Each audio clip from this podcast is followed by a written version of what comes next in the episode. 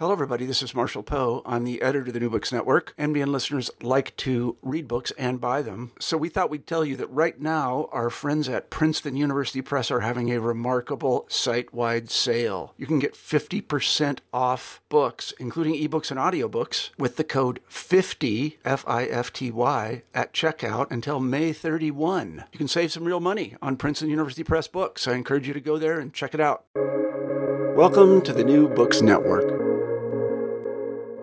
Hello, my name is Andy Boyd, and this is New Books in Performing Arts. My guest on today's program is Sara Lampert, author of the book Starring Women Celebrity, Patriarchy, and American Theater, 1790 to 1850. Sara, welcome to the program. Hey, it's great to be here. Could you tell us a little bit about kind of what led you to theater studies? Yeah, um, so I am a trained historian who started thinking about popular entertainment in college actually when I took a course on um, on actually the history of freakery with my American Studies professor, historian Ann Fabian, and we read this book um, by historian Robert Allen called Horrible Prettiness, and it's about the origins of burlesque.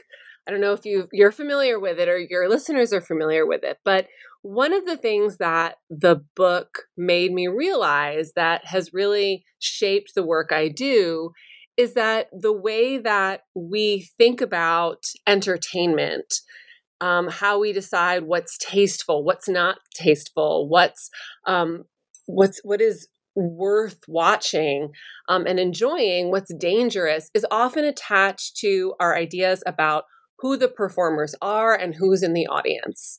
Um, and so there's a lot about the social world of theater and other entertainments that's really important and and that that's a, is a, those are historical issues mm-hmm.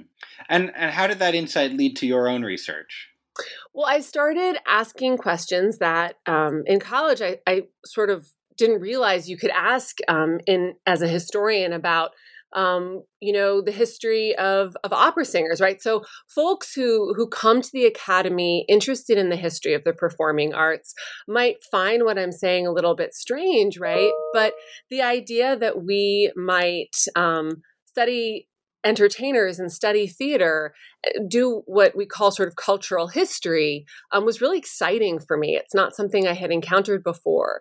Uh, and so i started to take those questions to graduate school and I, I, realized that some of the things I was really interested in about um, women's publicity, the history of women in public life, and our ideas about changing realms of opportunity for women, I could actually think about those questions in new ways by looking at the history of theater performers. Great. Could you give us a sense of what it meant to be a celebrity in 1790?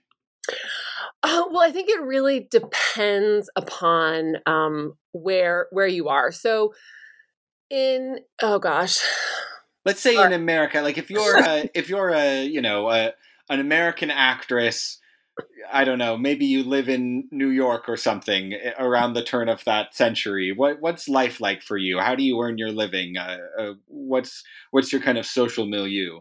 Yes, thanks for that clarification. So, one of the early stars who I, I write about, Ann Brunton Merry, um, I don't know if we could actually call her a celebrity, um, but she she was one of the most celebrated stock actresses in in what was in the U.S. a, a pretty small theater theater market. There, she acted out of um, Philadelphia. She was married to another actor. Um, early in her career, she started um, being hired to perform a little bit in New York because she was so, so popular. And, but for the most part, at, at that period, right, there wasn't actually much incentive for her to, to tour. She was really successful in Philadelphia. She made a really, really good wage. And the the life of of an actor or an actress in this period involved really intense daily study and rehearsal because your repertoire would change every single night um, and then you'd perform you perform in the evenings. The seasons would run from about you'd have a sort of fall season and you'd have a spring season and then you'd have a summer where you didn't have any employment. And so the money you earned during that regular theatrical season um, would have to cover your expenses for for the summer unless you could get some summer engagements. But um, that type of life is going to change a little bit further into the 19th century when we start to get um, an expansion of, of, newer theaters being built in the US, more access to touring markets. And what starts to, to happen, particularly in the 18, 1820s, is you start to get some actresses and actors who are making a living as itinerants. And they are making really large amounts of money compared to stock performers. They are but it but it's also a pretty intense life because you may be booked um, in a theater in a particular city for a period of time and then have to travel um, traveling long distances particularly in the early us it, it's pretty rough. You're you're traveling in stagecoach on um, on on on dirt roads. Um, you may be traveling in pretty cramped steamer or early rail um, the the places where you would stay are not necessarily clean um, by any by any modern standards, certainly. But um, some of these itinerants really complained about the conditions they encountered. It was a really exhausting and intense um, intense labor, but you could earn a lot of money. Yeah, and and you kind of write about this making the situation of actresses specifically a kind of ambiguous role where on the one hand they're earning much more money than most women at the time but on the other hand they they do have this very grueling schedule and you also argue that they had very limited kind of autonomy or or maybe agency if we can use that word would it, would you say that's an accurate kind of summary of of one of your main arguments Yes. And that's actually something I really grapple with throughout researching the book and writing the book um, and thinking about these women's lives. And I sort of want to kind of call back to your question about celebrity because the people I chose to write about in this book were, for the most part, the most well known, the most highly paid, the most sort of visible um, women entertainers in this period, um, during a period that saw a lot of changes in the structure of um, entertainment in America that was sort of part of this, these larger mm-hmm. transatlantic changes. And so, what it meant to be a star actress in 1790 looks really different than in 1850. But one of the assumptions that a lot of folks, including me, had when I was researching this early project is that the more famous you were, the if you were an itinerant, right? If you were a touring star, um, if your if your name your your likeness right is being reproduced and you're being written about right that might make you able to be more autonomous to to challenge some of the strictures the gender strictures of your lives. And as i i dug into some of these women's biographies a little bit more i began to question that assumption because of two things that that really came came out from the research one was that for the vast majority of women in theater in this period, they're trained and their their career trajectory is really shaped by their parents and by the interests of their families. And and there's a lot of pressure on women to marry both cultural pressure also industry pressure.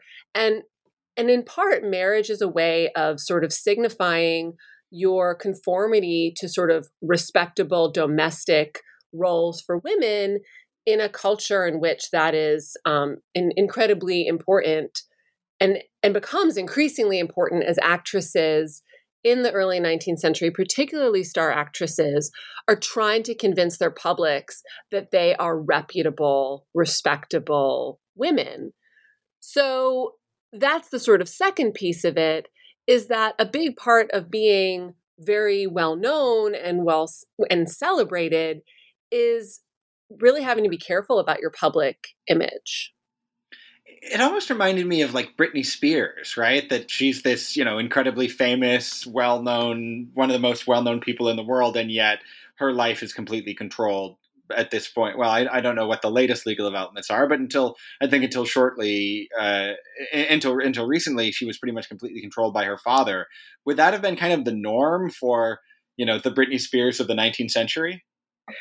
Yes, I mean, and that that connection is is one that I've I've thought a lot about. I actually wrote a small a small piece um, on that on that recently. Um, be, there are, there's a lot that's changed, right, between the 1990s, early 21st century, and and the period I'm writing about. But it is absolutely true that in the 18th and, and 19th century, the uh, theater was it was a family business. Um, parents trained their children and they had an expectation like parents and many many other um, types of, of, of work to control and benefit from their children's labor and when you had young women um, girls and, and, and women who were particularly popular right they their this was the case with Clara Fisher, um, with Fanny Kemble, two women whom whom I write about. Um, their parents really shaped and encouraged their their starring. And in some cases in ways that we we find these these girls and women didn't really want. And there they had a lot there was a, a lot of barriers to to challenging that um, to challenging that control. One of one of the reasons is that you know in, in an industry in which is so built around family and and and these professional networks are also tied to family right the implications of a, a, woman sort of trying to break away from her parents' control could affect her ability to be hired, to be respected, right? Um, and and there was there are a lot of cal- calculations that they had to make, which is not to say that there weren't women who broke away from parental control or um, or sort of, but in some cases it was through marrying a guy who may or may not have been the partner who would support um, these women's visions of, of their of their careers. Mm-hmm. You cover a pretty wide uh, time span in your book from 1790 to 1850. What kind of changes do we see over that time? Does does the kind of uh, gendered boundaries of women's uh, lives in this certain you know performing arts milieu does it expand does it contract is is that too simplistic a way to think about it I think that it, it expands in some key ways. So the book ends with a trio of women um, who all became star actresses who were celebrated as American stars. That's um, Josephine Clifton, Charlotte Cushman, and Matilda Heron. And one of the things that is super interesting about each of these women, um, and they they sort of rose to renown between the 1830s and the 1850s. None of them came from theatrical families. They pursued stage careers from varying motivations that in which a, a degree of kind of economic pressure may have led them into this, um, the desire to express themselves through a stage career, but but they sought training, and for the most part, they all Matilda Heron did marry, um, but for the most part, all of them at the height height of their careers were unmarried women who traveled independently, who were really contracting for themselves, and in some cases were caught up in scandals. Right? They were always kind of um, on the edges of, of respectability and vulnerable to um, vicious attacks from journalists. But that type of autonomy and that type of trajectory for a girl with no family associations with the theater to becoming a star would not have been as possible in an earlier period. Mm. The structure of, of theater, um, the business is changing a little bit. There's a shift away from relying almost entirely on families, on hiring families for stock companies. Now, this increases in some cases the ability the sort of power of the manager right to sort of contract with individual performers. Maybe it it sort of diminishes their bargaining power right? There are kind of arguments we can make about um, that shift. But i think there are some opportunities for women there were some opportunities for women in that shift. And the other thing is i i i believe from this research that the expansion of starring and of sort of itinerant starring was was beneficial for women because it it made it possible for them to leave in and to and to leave particular markets and, and to go on the road and to increase their earning potential um, and in and that could be in, incredibly incredibly liberating I got the sense from your book that going to see a play in, say, 1830 might have felt more like going to a play, you know, in, in 1605 than going to a play today. Uh, it seems like a very kind of raucous environment. I mean, you mentioned there were sort of periodic riots that would break out. you know, famously the Astor Place riots, but that was only one of many. And uh, you know, I, I, don't think that's really in the cards for a contemporary Broadway audience as much as I sometimes wish it it was. So, what what changes to kind of make theater this kind of more sedate, respectable form of entertainment that you see in like an Edith Wharton novel, rather than this you know raucous, often literally riotous uh, night out? It has to do with a shift in terms of who theater is imagined to be for, who the publics are for theater, and and and changing ideas about public public space. And this is there; these changes are occurring um, in in England as well as in the United States. Though I'm I focus on on the U.S. in, in this book, but theater, 18th century, early 19th century theater is is conceived of as a, a, public space with all ranks of society come together. And they each sort of there's a sort of physical mapping of this in terms of the the structure the interior design of theaters.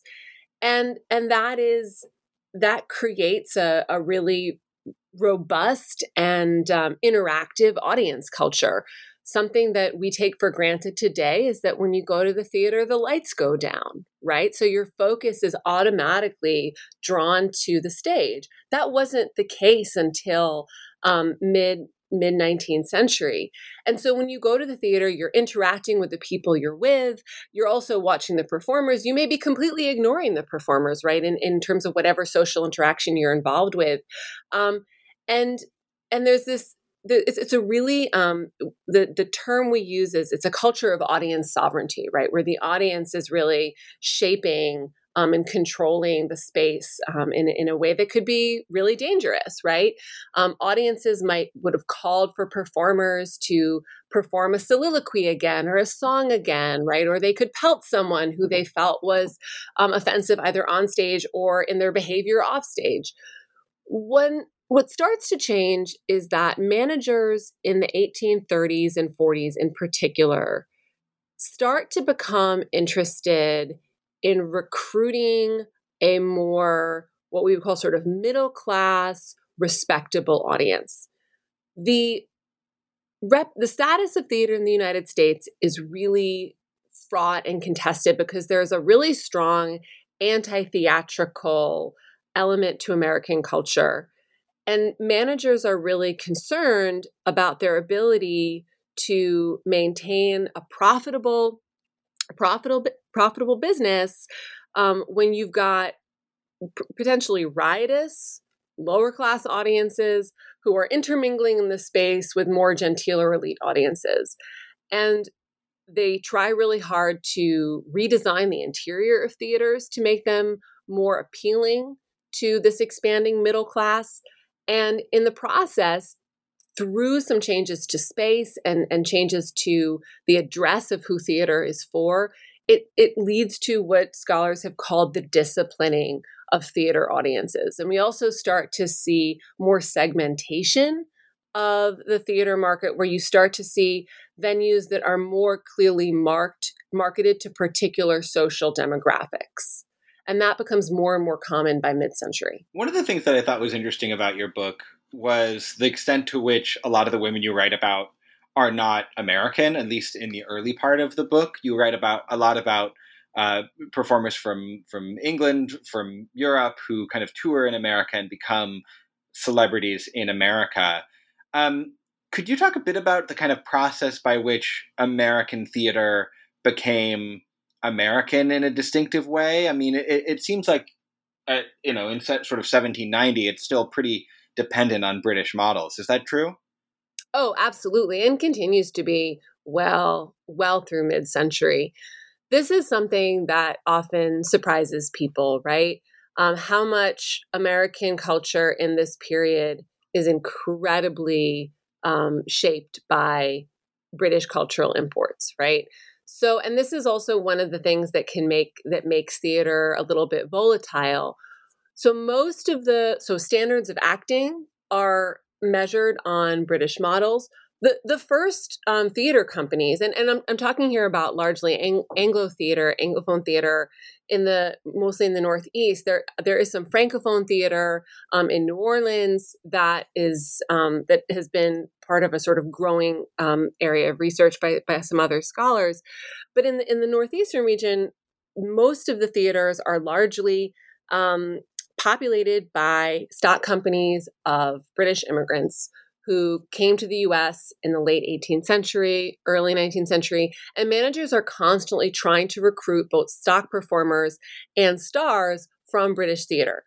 American periodicals are reprinting reviews and accounts of plays from what's going on in London, right? So if you are reading about um, arts and, and literature in the US in the early 19th century, you know a lot about what's going on in London and you care a lot about it and you want to see some of those performers. Um, and so that's why there's this demand for British stars. And it actually makes it pretty hard for American born actresses to move beyond the stock companies and, and to get a bit more of a kind of broader cultural pur- purchase um, because they don't have that British pedigree. You mentioned that standards of acting were kind of modeled on British ideas. What was considered good acting at the time? so I'll, I'll give you an example by talking a little bit about Fanny Kemble and Josephine Josephine Clifton. So Fanny Kemble um, was this English actress, really really popular, um, who who comes to tour the U.S. in 1832 and she um her father charles kemble they, their family lineage goes back to 18th century british theater uh, and and her father um his style of acting was what um historians of theater have have called a more neoclassical style. His acting really emphasized the the the sort of elegantly presenting a speech in a way that really conveyed the poetry of the verse. His daughter was a little bit more potentially influenced by a rival style of acting, um, often called a more romantic style of acting, that emphasized really strong emotional bursts using sort of starting and stopping and trying to sort of build up intensity extremes of of, of outburst and, and quietness to try and, and capture the sort of emotional arc of a passage and generate a strong effective response in the audience and you'll you'll hear in a lot you'll read in a lot of reviews of acting different ideas about whether an actor or actress was too um, too over the top or maybe wasn't um, exciting and dynamic enough. Um, but the idea the the goal the goal of acting in this period in, in sort of my my understanding was was really to to generate this strong emotional response um, from your audience. And it was not necessarily through what today we would consider naturalism but actually i think by by our standards acting in the 19th century would seem really overdone and and really um, exaggerated. Both both the neoclassical and the romantic style you think would seem yeah.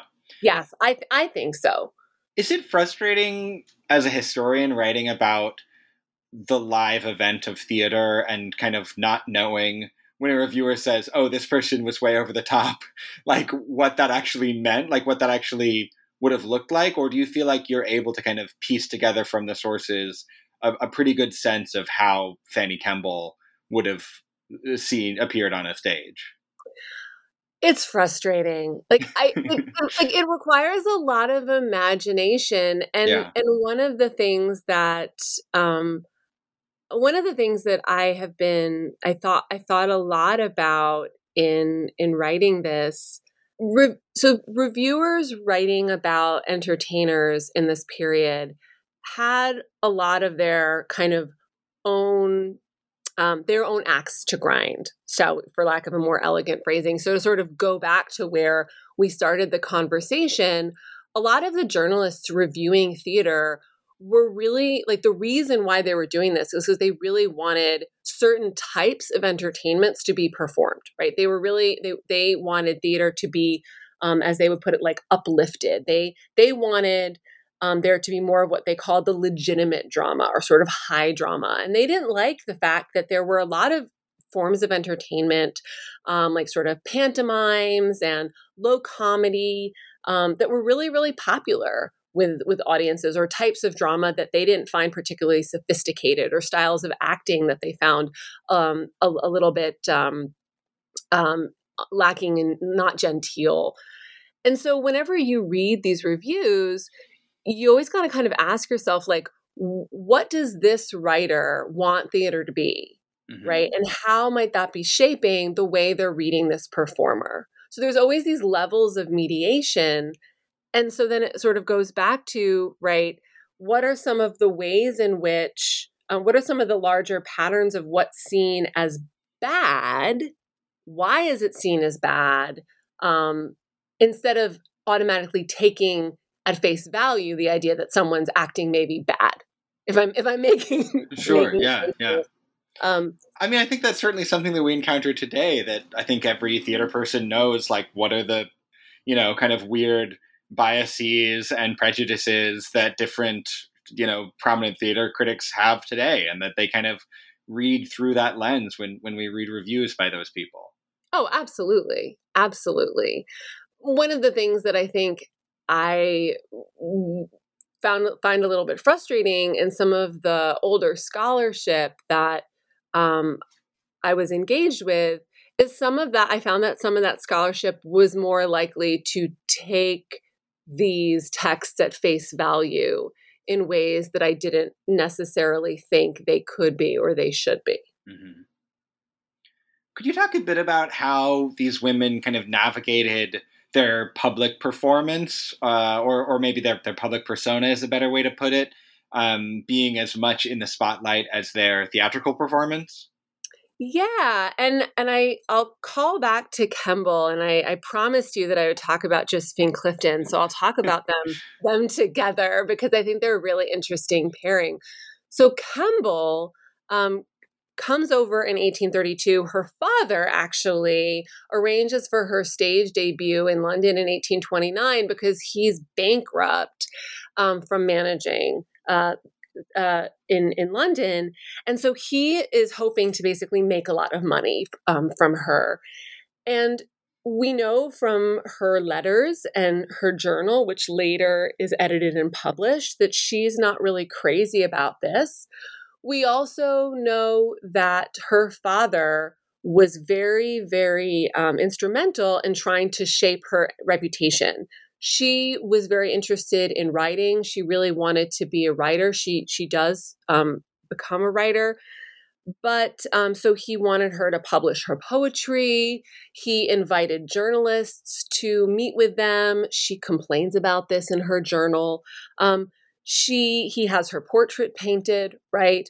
So in a lot of the sources we have about her, it's her kind of bristling at the performance expected of her as a public figure. And while there are things that she really liked about acting, she really hated her publicity. This sort of this way in which being an actress forced her into the public eye, brought aspects of her private life into the public eye, and and brought scrutiny to bear on her in ways that like she makes this offhanded comment at a stable about American horses that gets used against her. It's like published in a broadside that she's like attacking Americans. There's almost a riot in a theater about this, right? And she's just like, this is she's not she's not happy camper. Um, she is very much a person who doesn't quite want to play the game of celebrity in a moment in which there is a growing media scrutiny of performers. Someone like Josephine Clifton, who tries to, who comes, she doesn't come from an acting family. She comes from poverty. Her mother works in worked in the sex trade. Um, tries really, really hard to emulate Kemble in certain ways. She tries to play the same roles as her, imitate her style. Um, actually, Charles Kemble trains Clifton a little bit. But one of the things that keeps um, dogging Clifton's career is that she she's always found lacking compared with Kemble, right? And she doesn't have that London pedigree. And at various points in her career, journalists keep dragging up details about her family background that are used to discredit her. And so she, at one point, she writes this public letter trying to defend her virtue and the virtue of her sister from these attacks. And so she she is also somebody who she doesn't have the luxury of of sort of being dismissive of journalists. Kemble is dismissive. In some cases, it backfires, but for the most part, she remains pretty successful. Clifton doesn't have that luxury, um, and she really fights for what what ends up being a really long-standing and successful career. Um, but she's always always vulnerable to these types of um, media attacks. One of the things that I think might surprise a lot of listeners about your book is how much women often played male roles at this time. I mean, we, we might know about Sarah Bernhardt playing Hamlet, but that was maybe not as exceptional as we might assume, um, especially given you know what we might assume about rigid Victorian gender roles. Were these performances considered transgressive at the time, or do they only appear that way in retrospect? Yes and no. Um, Breeches acting was wildly popular with audiences. It was also heavily criticized by the, some of those dramatic critics who I alluded to earlier, who found it tasteless. Um, but for the most part, American audiences, men and women, went to the theater and enjoyed these performances. But I think what's important to remember um, is that a lot of the roles in which actresses wore the breeches were roles that involved playing boys or playing girls who dressed up as boys in order to kind of rescue a lover. Um, so there, there were ways in which they really reinforced ideas about um, that that women are there to kind of help and heal and nurture, or that associated femininity with with sort of juvenile juvenileness. Um, and there's a there was of course I think the unmistakable kind of sexual allure of seeing an, a woman in pants, um, in these pantaloons. And some actresses actually like refused in their contract, refused to take on these roles. Um, and some actresses were really famous for them and in some cases pushed certain envelopes in terms of how they portrayed these characters. But the what we don't see as much in breeches breeches acting in this period are actresses taking on and being celebrated in what were considered sort of serious um, dramatic male leads. The few actresses who did were really famous for doing so and beloved. Charlotte Cushman is is one of the most famous. Ellen Tree is another.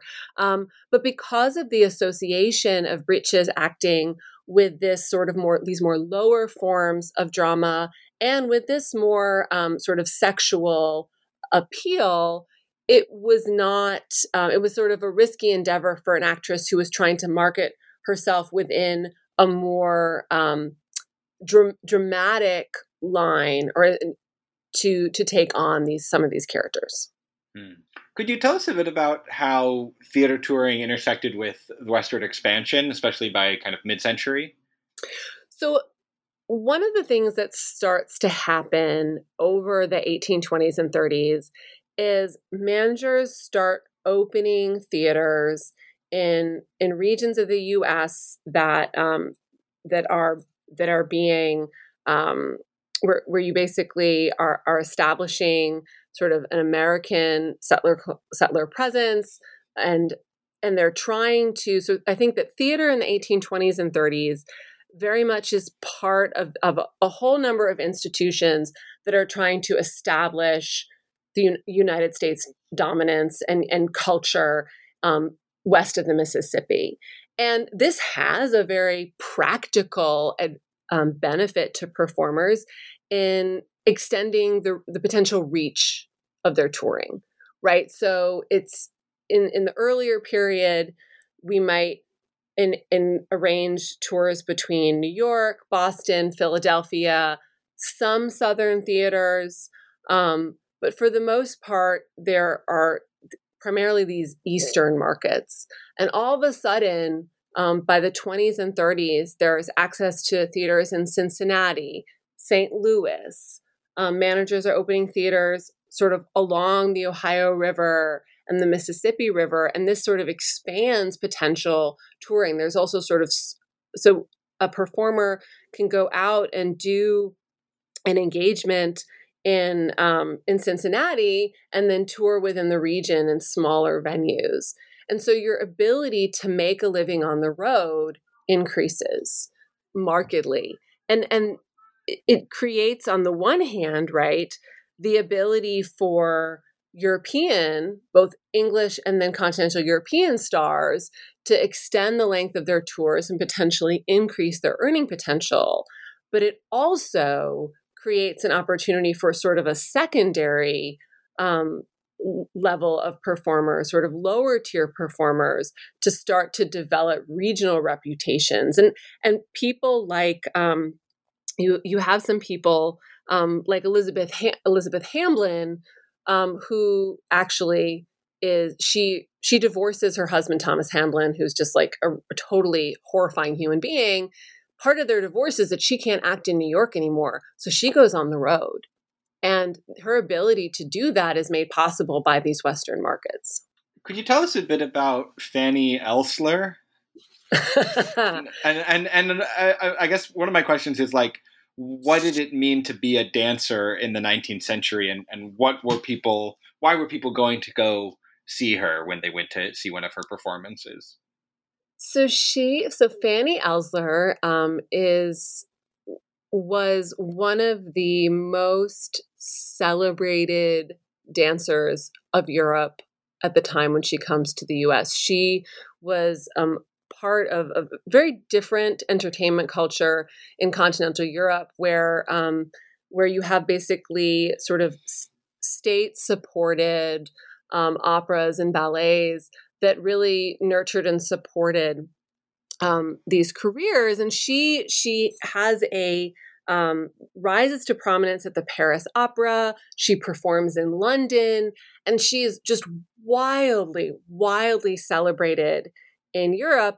Um, managers in America want her to come to the US. She's not convinced that American audiences are are really going to appreciate her that she's really going to make what's worth the travel um, finally one guy convinces her and she comes in in 1840 now americans have been exposed to european ballet um, at this point it it was not as um, scandalous as it had been when it is introduced in the 1820s. And so they, they have some sense of the conventions of, of ballet and the types of, of performance, but they're also one of the things that is incredible about Elssler. Um, so she is she, along with one of her rivals, Marie Taglioni, um, introduced some changes in, in ballet where dancers would spin higher up on their toes, basically, not full point like what we expect today, where you have like a blocked shoe, but really high up on their toes. And and audiences were just like amazed by this and amazed by her spins. Um, and this is really it's, it's incredibly athletic and and dynamic in in ways that um, they found very exciting, but also a little bit scandalous. Now, part of the performances that Elssler gives in the US were were ballets that we often refer to as the romantic romantic ballets, um, like La Sylphide, that told stories about fairies. And so you have these dancers performing characters that are not human women in ways that um, some scholars who I draw on have argued kind of managed the sort of the um, the aspects of the performance that may have potentially crossed lines of acceptable um, display of, of women's of women's bodies. And there was clear definitely an eroticism um, in terms of these these spinning dancers with their skirts going up. But audiences were also just absolutely blown away by how much these dancers seemed to carry the music through their movement in ways that they they the audience could read the music and the dancers movement and and described it as a poetry of motion. Elssler was met by huge crowds anxious to see her let alone see her performance. And she i mean was met with this this wild fascination um, and and the way people described her performances were um, there there was clearly something different in terms of her technique, her expressiveness, um, but also her that fascinated Americans. Great. Well, Sara, it's been such a pleasure to talk with you about your book, Starring Women. Could you give our listeners a sense of what your your next project might be? so, I one of the things that I have always wanted to delve into a little bit more are women managers. And um, there's been some phenomenal research about um, women managers in London in the 19th century. And I've uh, some of that work um, has has been really influential to me in this project. And there's a cohort of, of women managers in the 1850s, in fact, who I think um, are, are due a little bit more study and, and, a little bit more investigation of how they were able to uh, sort of achieve um, these these types of positions and in such a male dominated industry in this moment and, and what it tells us about shifting realms of opportunity for women in um, 19th century theater well i'll certainly be on the lookout for that sara lampert thanks so much for being on new books in performing arts to talk about starring women it was a real pleasure to get to talk with you about it yeah, and thanks so much for taking the time to read the book and to ask such wonderful questions. I really enjoyed this. Thanks for the opportunity.